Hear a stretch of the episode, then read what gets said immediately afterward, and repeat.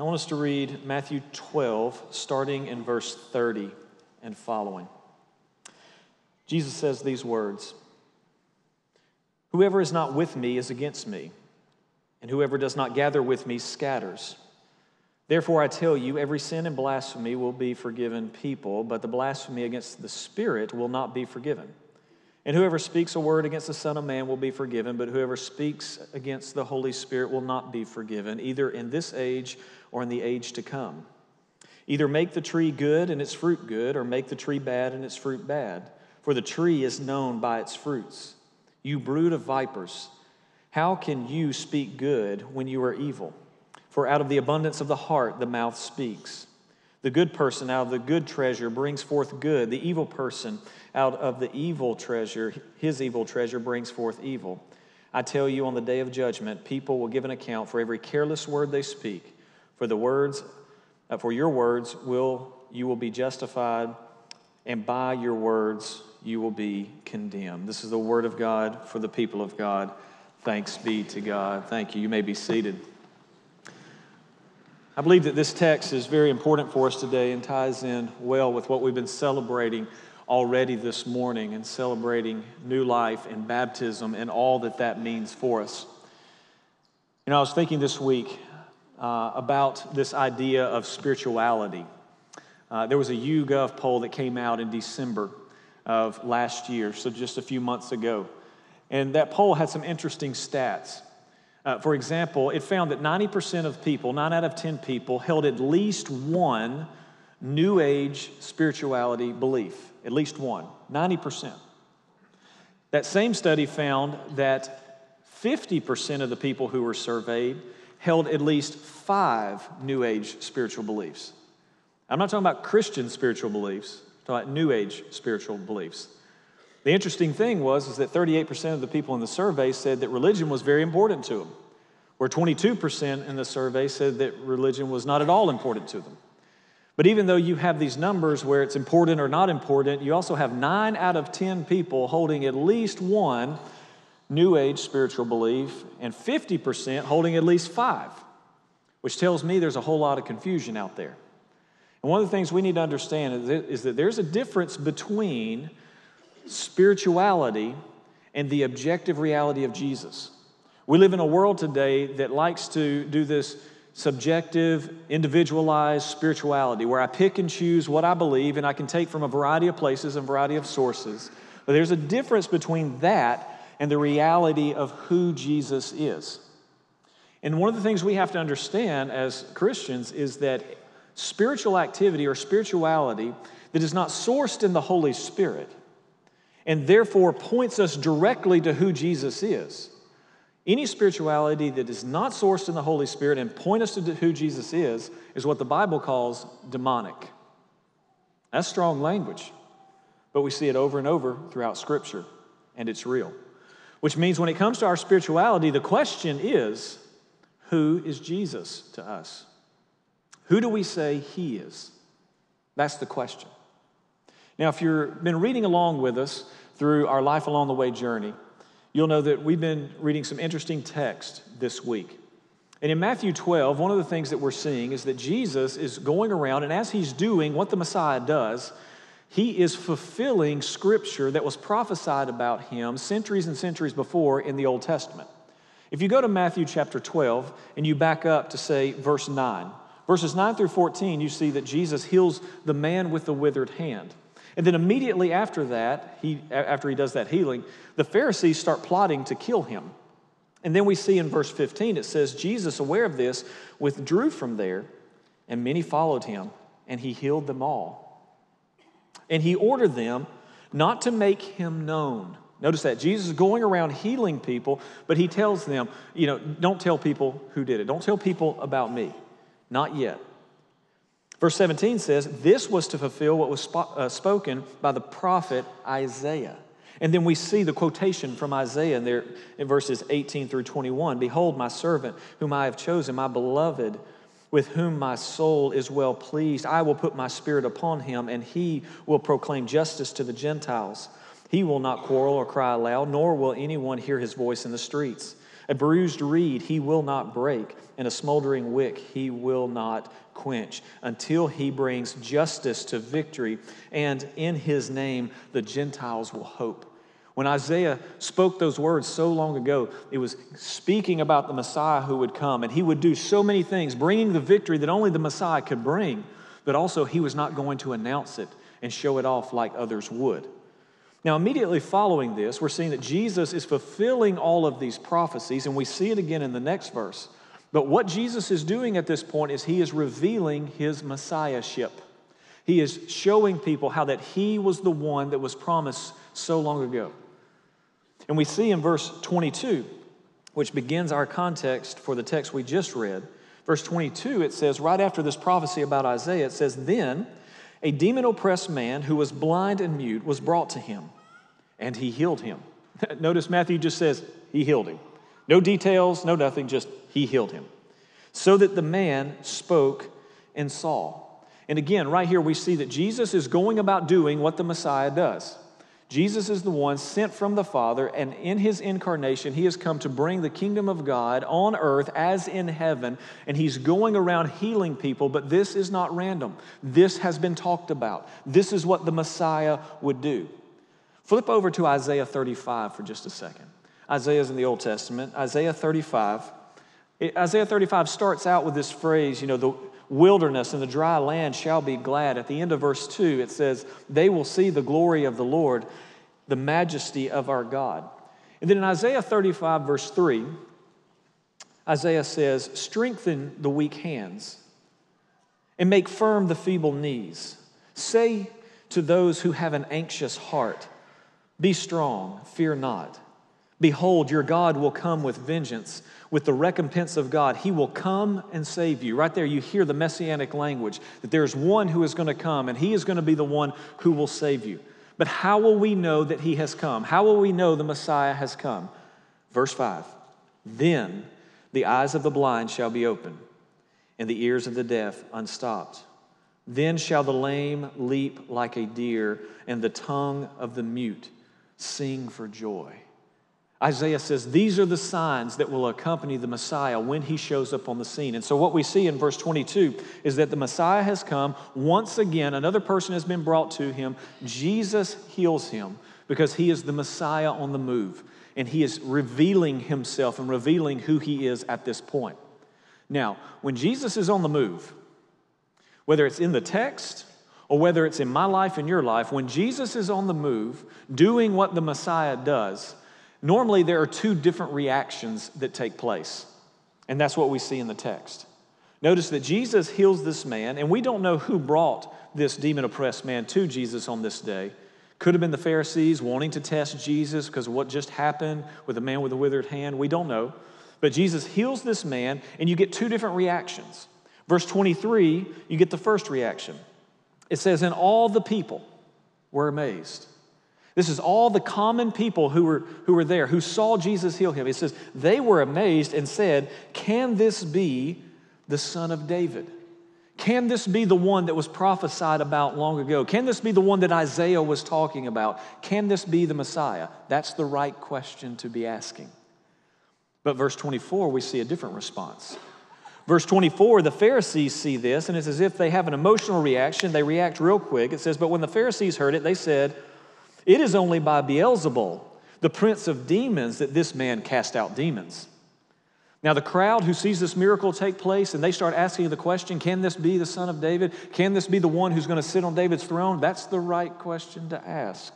The Pharisees making a quick, emotional judgment no, no, no, he's in league with Satan. That's the wrong answer to give. And notice they gave it quick. Now, you may say, what is all this about Beelzebul or Beelzebub, as some of your translations say? We first see this name, it first appears in 2 Kings chapter 1, verses 2 and following. And it's actually a compound word. Beelzebub is Baal or Baal, as we would call it, B A A L, the Canaanite god Baal. And Beelzebub or Zebul is a location. And Zebul means a high place, an exalted place. And a lot of times you see Baal's name tagged with another location saying that's where the people would say that's where Baal dwells or lives. Now, as that word progressed throughout the centuries, some of you know that uh, it's translated sometimes Lord of the Flies. The Hebrews would use it as kind of a slang for Lord of the Dung. You know what dung is, right? Right? But in the first century world, they would also use it as a kind of uh, to put people down or to say, you're in league with Satan, you're in league with Beelzebub, you're in league with Beelzebub, uh, you're in league with the prince of demons. And it was a very derogatory statement. And what they're doing is they're tying what Jesus is doing, tying the Messiah's work at this point, tying it to Satan. And they say, it's by him, it's by Beelzebub, that it's by demons you cast out demons. Now, at this point, Jesus is hearing this play out. And he's looking at the Pharisees and he's thinking, boys, that doesn't even make sense. And what Jesus does is he uses reason and logic to prove that what they're saying does not make sense. And so many times we see this with Jesus.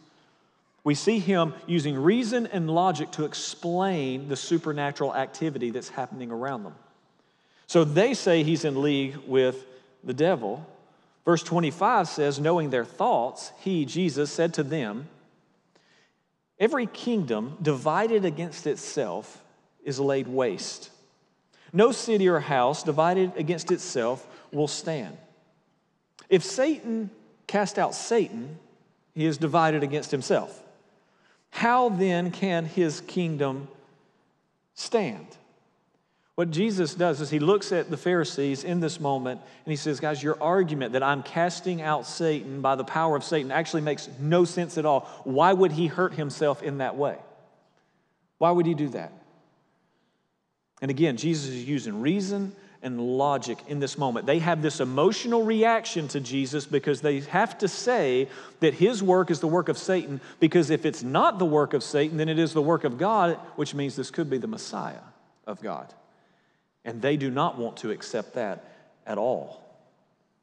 And then Jesus says to them in verse 27 And if I cast out demons by Beelzebul, by whom do your sons cast them out? Now, your sons there refers to these Pharisees' spiritual children. They're spiritual sons in the faith, they're disciples.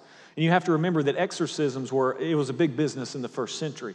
We even see it in the book of Acts with the sons of Sceva.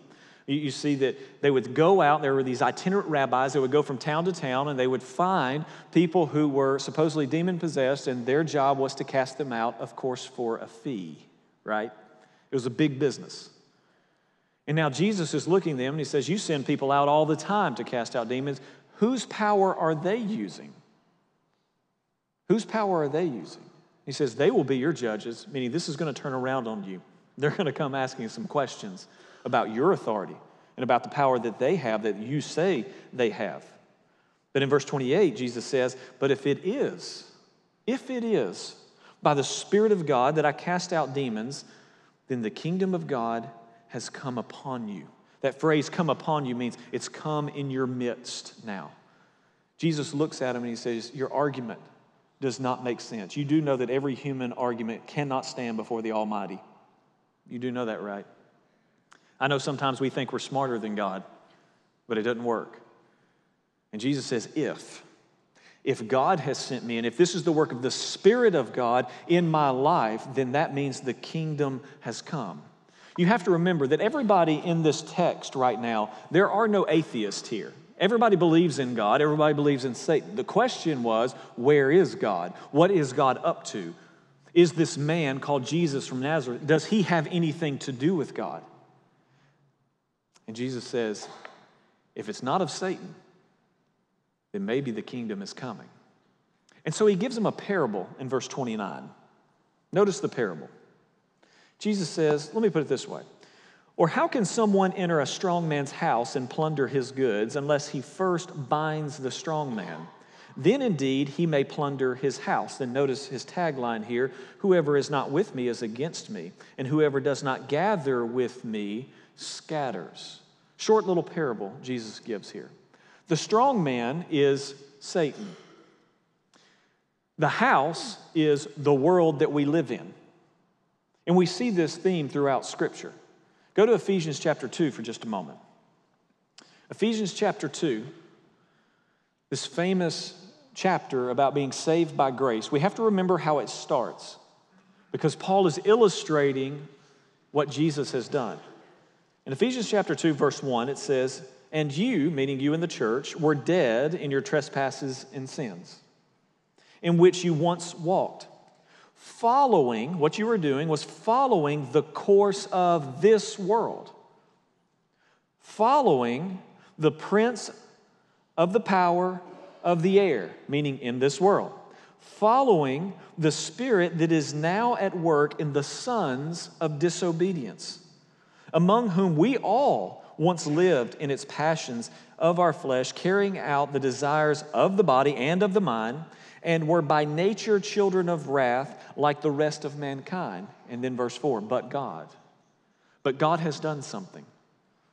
But God, being rich in mercy because of the great love with which He loved us, verse 5, even when we were dead in our trespasses, we were made, He made us alive together in Christ. By grace, you have been saved through faith.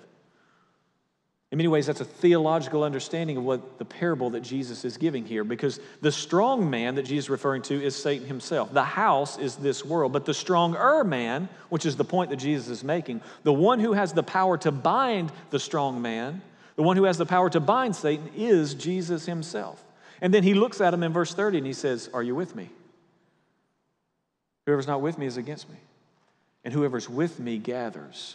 We go in and we're going to plunder the world and we're going to see souls saved from all over the planet, Jesus says. And so he looks at them and he says, Are you with me? And they're like, I don't know. So he says, I need to be very clear with you. There's one thing that cannot be forgiven. That's what he says next.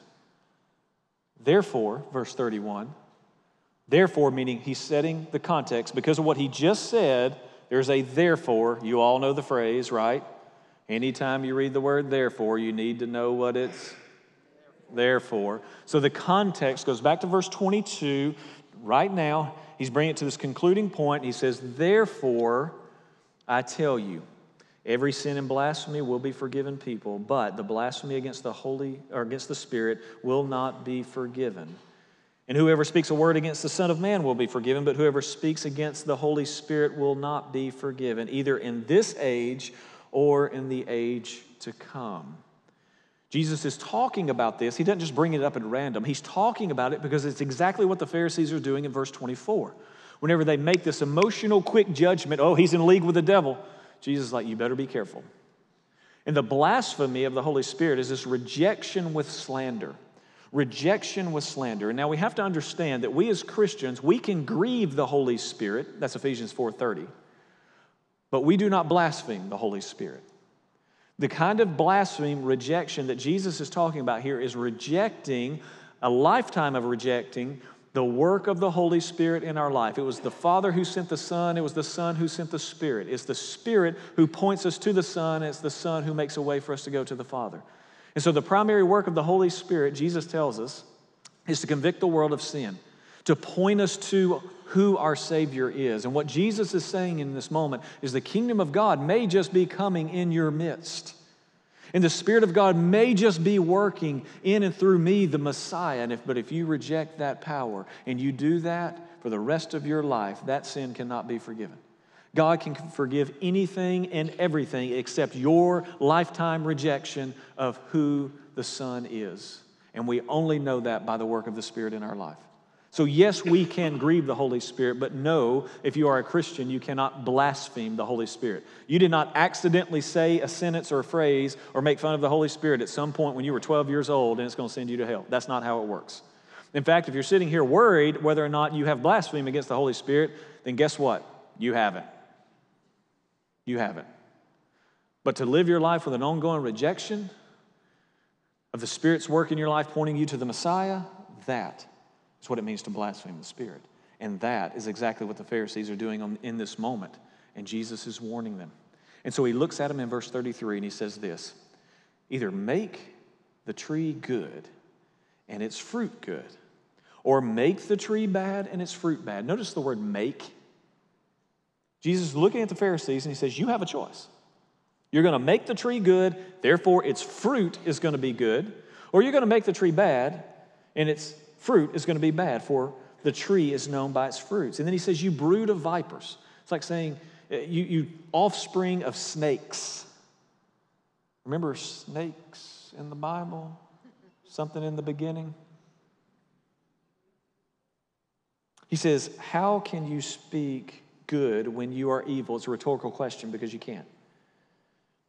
For out of the abundance of the heart, the mouth speaks. The good person out of the good treasure brings forth good. The evil person out of his evil treasure brings forth evil. What Jesus is doing is he's revealing who he is. He's revealing the power that he has. He is the stronger man who is going to plunder Satan's house in this world.